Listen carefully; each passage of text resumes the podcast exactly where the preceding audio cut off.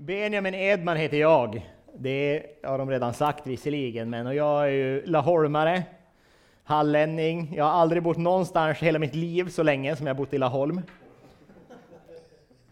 Sen betyder inte att jag bott speciellt länge här ändå, men jag har flyttat 23 gånger. Det längsta jag hade, mitt längsta rekord innan, det var sex år på samma plats. Det tangerade vi i augusti året som var. Så vi är inne på sex och ett halvt år nu, och det är, så jag är i teorin då mer hallänning än någonting annat. Även om inte hörs. Och ja, det brukar alltid stå här att jag ska säga någonting roligt i början på mina utkast, men, men eh, ibland ger det sig naturligt och ibland så får man ta till och liksom forcera någonting så. Men sen stal han ju en som jag hade tänkt att säga att vi var halva släkten här liksom. För ni ser, det, det är våran släkt som satt där, det är tomt nu. Skämt åsido. Jag, jag och min fru flyttade till Laholm för att plantera församling. För att det finns en dröm från, fanns en dröm från församlingarna i Halland. Och vi hade upplevt att vi kunde inte släppa det här med Laholm när vi hade bett för Laholm under ett antal år egentligen. Och i det här så hamnade vi i Laholm och blev laholmare och började med en kvinna som vi hade lärt känna via några andra människor. Och eh, det var grunden till det som blev församlingen i Laholm. Och det vi har gjort och det vi egentligen gör hela tiden, det är att vi, sagt, vi har fokuserat på smågrupper och lärjungaträning. Det har det varit det vi har lagt tid på. Vi har kört gudstjänst en gång i halvåret. Förutom under corona, då körde vi varje vecka. För då kunde vi samlas i våra smågrupper och titta på gudstjänsten tillsammans. Så vi, vi kör lite bakvänt mot alla andra. Vi har aldrig haft en sån liksom, tillväxttid som under coronatiden. Och vi har aldrig haft en sån välsignad tid som under corona vi ska inte påstå att vi är ovälsignade nu heller, men vi fick verkligen se frukt av att bygga smågrupper i coronatiden, för att vi, vi behövde aldrig stanna. Våran bubbla var våran smågrupp. Coronabubbla pratar man ju om då. Så, att, så, att, eh, så, det, så har det sett ut.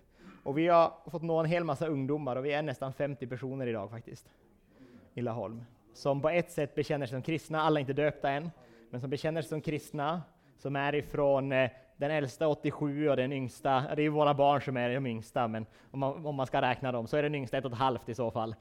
Så vi har, vi har också ett spann av olika åldrar, men framförallt har vi fått se människor, unga framförallt, de, vår stora del av församlingen är mellan 15 och 25. Där av de 50 så är det 25 i alla fall som är mellan 15 och 25. Så att det är faktiskt fantastiskt att se vad Gud gör och hur mycket människor längtar efter Jesus, för det är ett faktum att människor längtar efter Jesus. Det är som du säger, det är en rörelse är, man vet om ni har sett sådana här Rube Goldberg Machines. Det, det finns sådana maskiner man puttar på en kula i början och helt plötsligt så rör sig allt i hela huset. Liksom. Kulan åker och puttar på en liten bok och boken tippar och kör igång en liten flygande. Det kallas en Rube Goldberg Machine. Ja, om man inte visste det kan man googla på det sen. Men, men det är det rörelsen är, när Guds rike börjar med att en människa möter en annan människa. Den, andra, den ena andra människan tar emot Jesus. Han har i sin tur två vänner. Gå och möter de två vännerna och berättar, tänk att jag har fått möta han som har förvandlat mitt liv. Och så är det igång, och helt plötsligt så är hela landet i rörelse. Så att det, det är verkligen så. Det hade ingenting med min predikan att göra, jag blir bara inspirerad när man hör sådana spännande saker. Min, min predikan, jag ska berätta någonting annat också, helt så. Vi har ju bott som sagt aldrig så länge någonsin, hela vårt liv på en plats så länge som Laholm. Men vi har, jag i alla fall, min fru har bott längre på platser, så hon har varit mindre, mindre, en mindre spretig, flyttbar familj så att säga. Men vi har bestämt oss att vi ska flytta i augusti och vi håller på att göra allting som behövs för att lösa det. Och våran plan, om allting nu faller på plats, är att vi ska flytta till Peru. Så ni får ju väldigt gärna vara med och be för det. Det finns en stad i Peru som heter Lima, där det bor ungefär 10 miljoner människor. I Lima sen finns det fyra stadsdelar där de rika i Lima bor, eller de som har lite mer pengar. Och där har man aldrig lyckats etablera evangeliska församlingar. Så våran utmaning har, har blivit från en kyrka i Peru, kan vi åka dit och etablera en evangelisk församling? Så att vi ska göra samma sak som vi har gjort i Laholm egentligen, fast i Lima, där ingen annan någonsin har lyckats. I Laholm har i varje fall lyckats innan. Så det ska bli jättespännande, vi behöver många böner för det. Och vi, vi har en del praktiska saker liksom, som ska falla på plats innan slutet, som inte vi riktigt vet hur det ska lösa sig. Men jag vet att jag har en Gud som kan allt, en Gud som har allt guld och allt silver, en Gud som är mäktig att göra vad som helst. Så det är väldigt spännande. Det står vi inför i alla fall. Så ni gärna får ni be för oss, men framförallt får ni be för Laholm, för att vi har en ledare som har sagt att jag kommer att kliva in och ta ett ansvar för det här i församlingen. Men vi behöver också hitta någon som kan ha någon form av övergripande ansvar och kan visionera vidare. Hur börjar man fira gudstjänst i vår smågruppsförsamling och så vidare. Så att det är våran bön och det är våran längtan och Halmstad har klivit in och tagit ganska aktivt ansvar i det här som församling. Så de kommer säkert att fråga er om ni också vill finnas med på det i framtiden. Men eh, i alla fall så är det ett spännande skede. Jag säger att min dröm är att vi har tagit församlingen från 0 till 50, att nu kommer nästa som tar den från 50 till 500. Det, det, är våra, det är min dröm och det jag faktiskt tror på. Jag tror att Gud kan göra sådana saker, att han har sina steg och alla har sin funktion och nu kommer rätt person som ska lyfta det till nästa steg så att det ska få synas ännu tydligare att det är en väckelse i Laholm. Så det tycker jag är spännande. Sen kan jag säga att man upplever inte alltid så när man står i Laholm, det här med väckelsen, för ibland är man frustrerad att inte alla kommer på smågrupper och så vidare. Så men, men, när man börjar räkna efter får man väldigt mycket tro, och när man börjar kolla hur många människor som behöver ett nätverk får man ganska mycket tro. Så ser det ut. Nu, nu tänker jag faktiskt börja predika också. Mitt tema idag är One Sheep Church. Det, man kan säga det på svenska också, en kyrka för ett får. Låter inte lika catchy, så jag tog, tog temat på engelska. Ja, jag, jag tycker det är bra att ha det på sitt eget språk. Så att liksom, det, är e-, det, det, vårt modersspråk är det som ligger närmast hjärtat som regel, så det är lättare att ta till sig. Men, men just i det här fallet lät det så väldigt mycket bättre på engelska. Vi ska läsa i Bibeln, i Matteus evangeliet kapitel 18, vers 12 till 14. Och läs gärna med så att ni inte jag lurar er, men nu såg jag att de har tagit upp det så jag kan inte lura er ens. Men det är jätteviktigt att man läser sin egen bibel, för den som predikar kan ju liksom läsa fel eller ändra någonting, eller ifall den skulle vilja. Jag har inte någon ambition att göra det, och därför uppmuntrar jag er att läsa bibel istället, så att ni kan rätta mig istället. Så. I alla fall, Matteus evangeliet kapitel 18, vers 12 till 14. Där står det så här. Vad tror ni? Om någon har hundra får och ett av dem kommer bort, lämnar han inte då de 99 i bergen och går ut och letar efter det som gick vilse? Och han finner det, och om han finner det, ja, jag säger det sanningen, han gläder sig mer över det fåret än över de 99 som aldrig gick vilse. På samma sätt är det inte är det inte er himmelske fars vilja att någon enda av dessa små ska gå förlorad. Jag ber en bön, sen så kör vi vidare. Tack Jesus för att du är en nådefull Gud, en Gud som inte vill att någon ska gå förlorad. Du har en längtan och en kärlek till oss som är så oförklarlig så vi kan inte förstå det Jesus. Jag tackar dig för att vi ska få spegla den kärleken Jesus. Som människor ska vi få spegla din kärlek vidare, för vi har den inte själv, men du har den genom oss Jesus. Jag ber dig Gud att du ska leda det jag ska säga idag. Jag ber att det som är från dig Gud, det ska verkligen få fastna i våra hjärtan. Vi ska inte kunna släppa det Jesus. Och det som är från Benjamin, det kan vi ha glömt till eftermiddagen Jesus. Tack Jesus för att du är med just nu och jag ber verkligen att din Ande ska vara på den här platsen och röra vid våra hjärtan idag. Amen.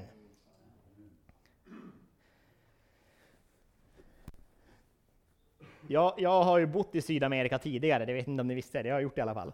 Och jag, jag är lite så här allergisk i Sydamerika, det är väldigt viktigt så här. Idag är det den här människan, den här predikanten från USA, eller det är det här som kommer. Och jag, jag tycker egentligen att det är ganska oviktigt. För vet ni, Jesus är densamme än vem som predikar. Jesus kan verka än vem det är som predikar. Det spelar ingen roll om det är någon från Veddige, eller från Varberg, eller Laholm, eller Vilhelminas djupa skogar, eller vars man nu är ifrån. Det är jag är från Vilhelmina förresten. Och Gud kan verka även när jag predikar då, ifall ni inte hade räknat ut det var det jag menade. I alla fall, så Jesus är i ett samtal, och han ska beskriva hur Faderns kärlek är till honom. Och så säger han, vad tror ni? Om en man har hundra får och tappar ett får,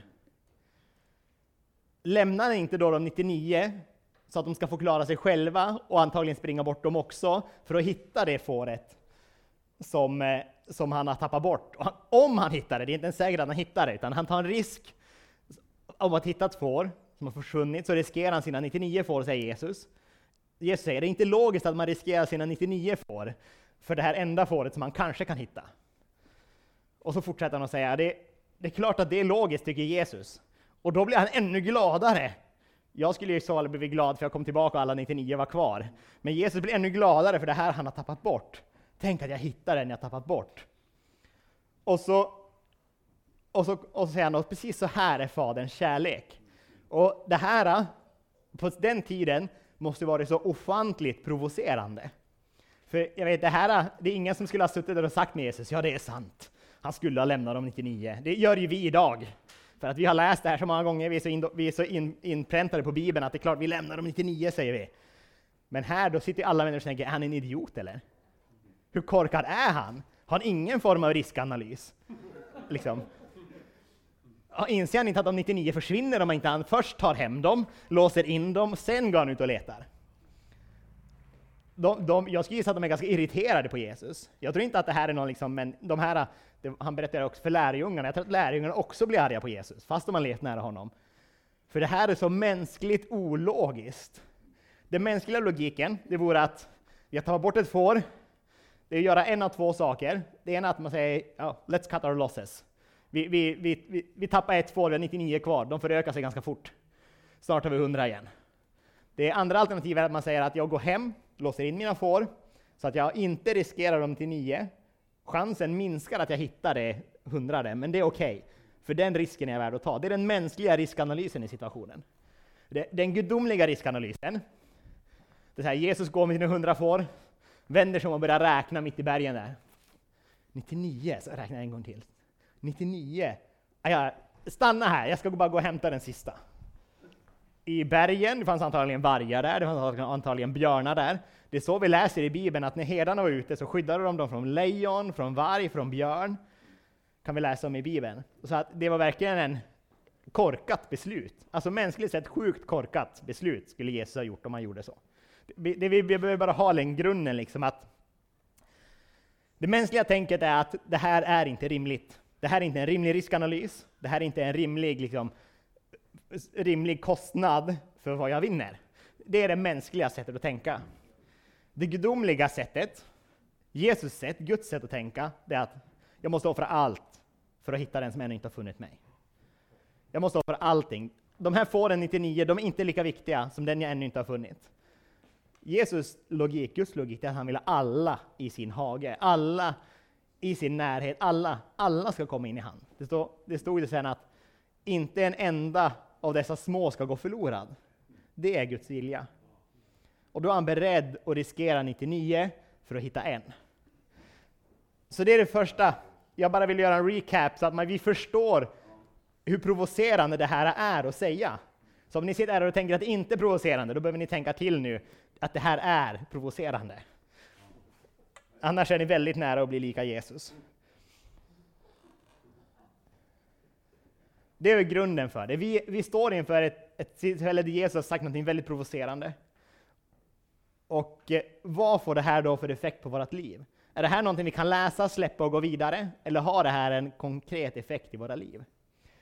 Och det första, jag har tre punkter. Det har jag lärt mig någon gång, att tre punkter är bra att ha. För mer än så kan vi inte minnas.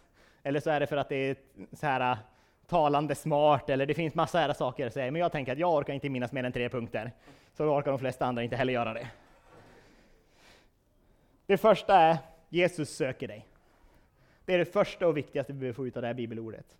Att Jesus, han älskar dig, han söker dig, han är så ofantligt intresserad av ditt liv. Vi kan inte förstå hur mycket han är beredd att offra för att få ha kontakt med oss. Det är det första och viktigaste vi måste förstå. Vi läser i Bibeln att han offrade sin son. Det blir ofta ganska distanserat, men börjar vi tänka själva, vi som har barn. Jag, jag, jag har tre barn. Tänk om jag skulle ta en av de tre. Jag har ändå tre att ta av. Gud hade en. Jag skulle inte göra det. Jag tycker inte att det skulle vara värt. Men Gud var beredd att göra det. För han älskar oss på ett sådant sätt som är fullständigt obegripligt för oss. Men han älskar dig, han söker dig, han älskar mig, han söker mig. Han längtar inte någonting hellre än att få ha kontakt med dig.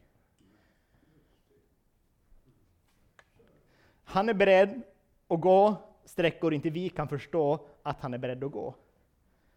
Han är beredd att kliva mycket längre än vad vi någonsin kan föreställa oss. Det spelar faktiskt ingen roll vars du är, vem du är. Om du är på en plats på jorden där det inte finns evangelium än, så är Gud beredd att gå dit. Det är nästan så att han inte ens bryr sig vad han måste offra. För han är beredd att offra det för han vill nå dig. Han vill ha kontakt med dig. Han söker efter dig, han älskar dig. Det är det första och viktigaste vi måste ha med oss från det här bibelordet. Han är så beredd att gå sådana ofantligt obegripliga vägar för att nå fram till dig. Jesus älskar dig, han söker dig. Men sen finns det en skillnad på oss och får.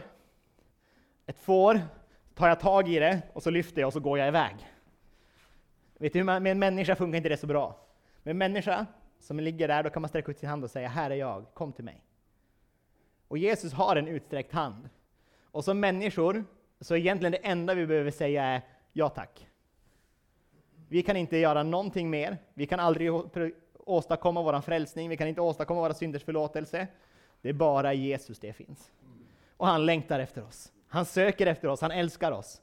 Han har en utsträckt hand och säger Här är jag, kom till mig. Det är det första och viktigaste. Jag hoppas att ni ska ha med er hem allihop idag efter det här bibelordet. Nummer två, han glädjer sig över dig. När han har hittat, när han har fått tag på en till, så är han gladare över dem. Jag vet inte om ni har märkt att en nyfrälst verkar så härlig, härligt frälst liksom. För Jesus är gladare över dem än alla oss. Han är fortfarande glad över alla oss som redan är frälsta. Men han glädjer sig över oss så, så otroligt mycket när vi väljer att säga Jesus, här är jag. Då blir det fest, då blir det glädje. Jag har många gånger hört sägas att när man har dop, då är det fest, och det är fest i himlen. Och det är faktiskt sant. Bibeln är väldigt tydlig med att det är fest och glädje. Det är glädjetillfälle när vi samlas så här, och någon säger jag vill ta emot Jesus. När man, jag är inspirerad av Ivar, jag har honom som exempel många gånger när jag berättar om hur man kan nå människor. När man sitter på gymmet och i bastun, och så säger någon jag vill ta emot Jesus, då är det fest i bastun. Vars man än är, så när någon säger ja, ja till dig Jesus, jag vill ha dina synders förlåtelse, jag vill vända mig till dig, då blir det fest. Jesus jublar i glädje. Ja, han, han, står bara och väntar liksom. Om det nu är Egon eller vem det är. Tänk nu om Egon tar emot mig. Tänk om Egon säger ja. Och så gör han det. Och då säger Yes!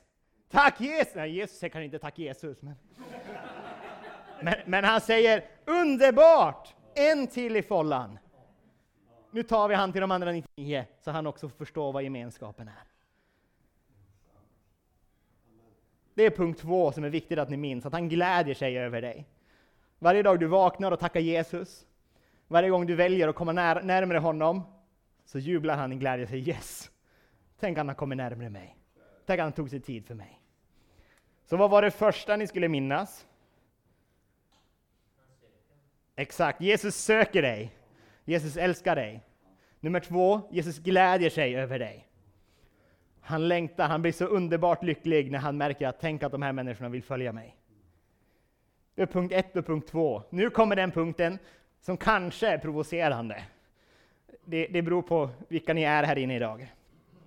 Den sista punkten kallar jag för De 99 var ensamma i bergen. Vet ni vilka som är de 99? Det är jag som har tagit emot Jesus. Det är de som har tagit emot Jesus. Jesus älskar er, Jesus gläder sig över er, men han kommer att lämna er ensamma i bergen ibland. Han lämnade dem i bergen, en karg miljö utan skyddsnät, med risk för varg, för lejon, för att de sprang bort, för de ramlade, för att de gick ner i gropar, för allting som kan hända om man är och går i bergen. Han lämnade dem, för att han var tvungen att hitta den enda. Det är det här som borde provocera oss. Det här som borde göra oss lite obekväma, lite, tycka att det är lite jobbigt. Jag hoppas att någon känner så här inne i alla fall. Jag, jag tycker det här blir obekvämt när jag börjar tänka på det här. För vi som kyrka måste ta det här på allvar. Vi som kyrka, vi säger många gånger att vi vill bli mer lika dig. Vi vill bli mer som dig. Vi ska också vara beredda att gå orimligt långt för att nå en ny människa. Sen ska jag säga, det här kan aldrig komma från att jag försöker prestera mer av det här. För Guds rike kommer aldrig ur prestation, utan Guds rike kommer ur närhet. Det är när vi inser, han älskar mig, han söker mig, han gläder sig över mig. Någon fler måste få veta det här. Vad jag beredd att göra för att denne näste ska få höra det här?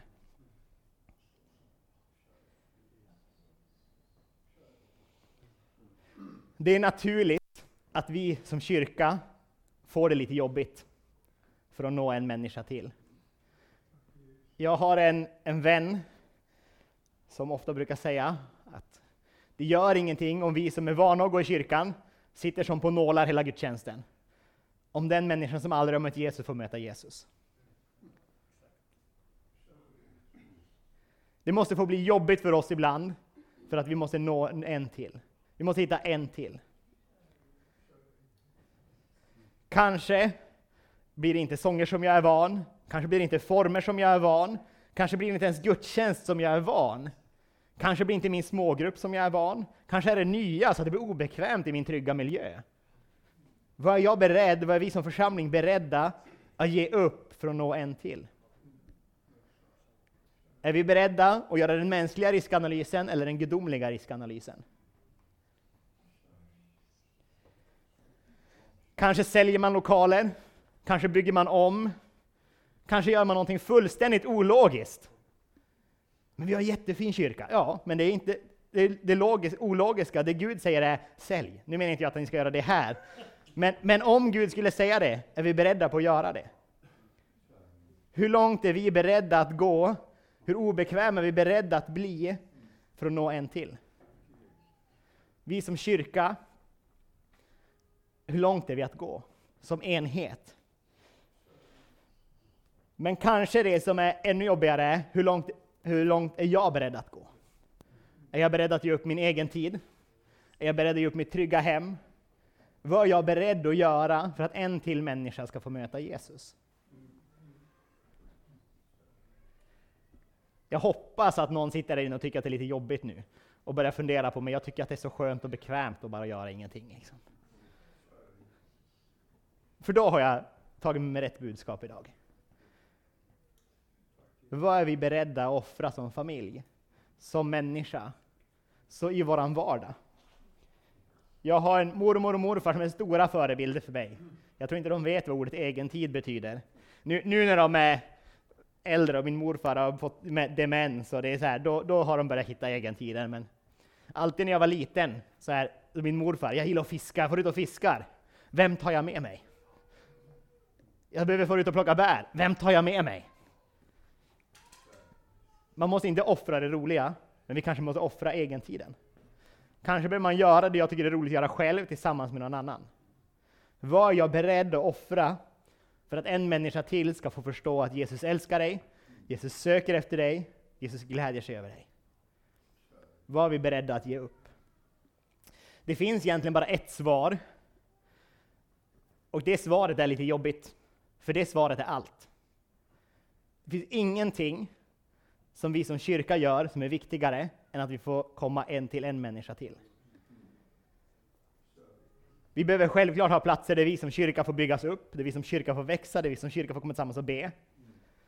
Men om konsekvensen blir att det blir inga fler i Veddige som får ta emot Jesus, då måste vi göra en omvärdering. Vi som hem, vi som privatpersoner var beredda att offra för att Guds rike ska få gå framåt. Det finns bara ett svar och det svaret är allt.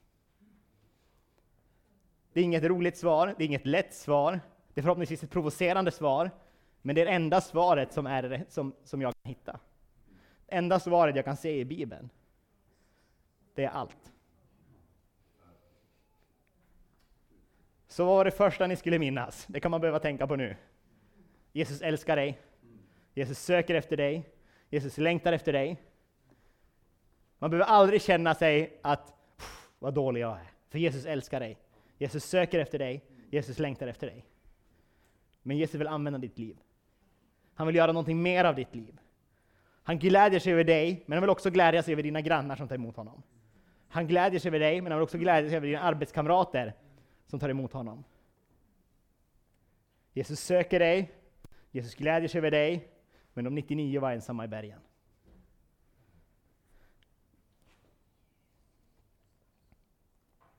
Jag har egentligen inte mycket mer än så att säga idag. Jag vill avsluta med att lämna möjlighet och säga till Jesus att Jesus, här är jag. Jag vill vända mig till dig idag. För att vända sig till Jesus, det är en ganska enkel process. Det är att man får höra att Jesus vill förlåta dina synder. Jesus vill förvandla ditt liv. Och så säger man, Jesus, då vänder jag mig till dig. Då fäster jag min blick på dig istället för det andra jag har i mitt liv.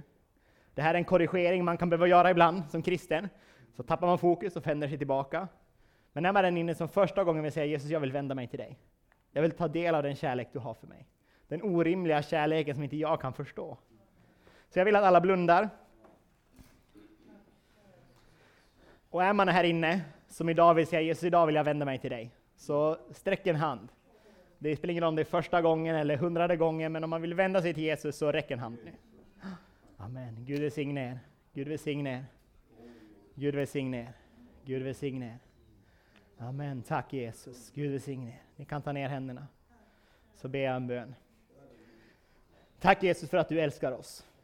Tack Jesus för att du gläder dig över oss, för att du söker oss, för att du gör allt i din makt för att nå fram med ditt budskap till oss Jesus. Tack Jesus för att du ser någon som har sträckt sin hand idag och sagt Jesus, idag vill jag vända mig till dig. Om det är för första gången eller för hundrade gången spelar ingen roll, för du gläder dig ändå Jesus. Jag tackar för att det är glädjefest här inne nu, för att människor vänder sig och fäster blicken åter på dig Jesus. Tack Jesus, för att du också ska låta oss landa i det här, att det, vi ska inte bli tyngda av dina budskap, utan att vi ska få bli inspirerade och uppmuntrade Jesus. Tack Jesus, för att du är här just nu, för att din Ande är här just nu, för att du kan förvandla liv just nu Jesus. Jag tackar dig för att du behöver inget speciellt tillfälle, du behöver ingen speciell dag, utan du kan göra det här och nu Jesus. Tack Jesus för att du kan förvandla liv, du kan ta bort synder just nu. Tack Jesus för att du kan vända mörker till ljus just nu Jesus. Jag tackar Jesus för att du också kan ta bort sjukdom just nu Jesus. När vi kommer in i din närhet är ingenting omöjligt Jesus. Tack Jesus för att du är här just nu. Vi bara ber dig för att du ska verka på den här platsen. Amen.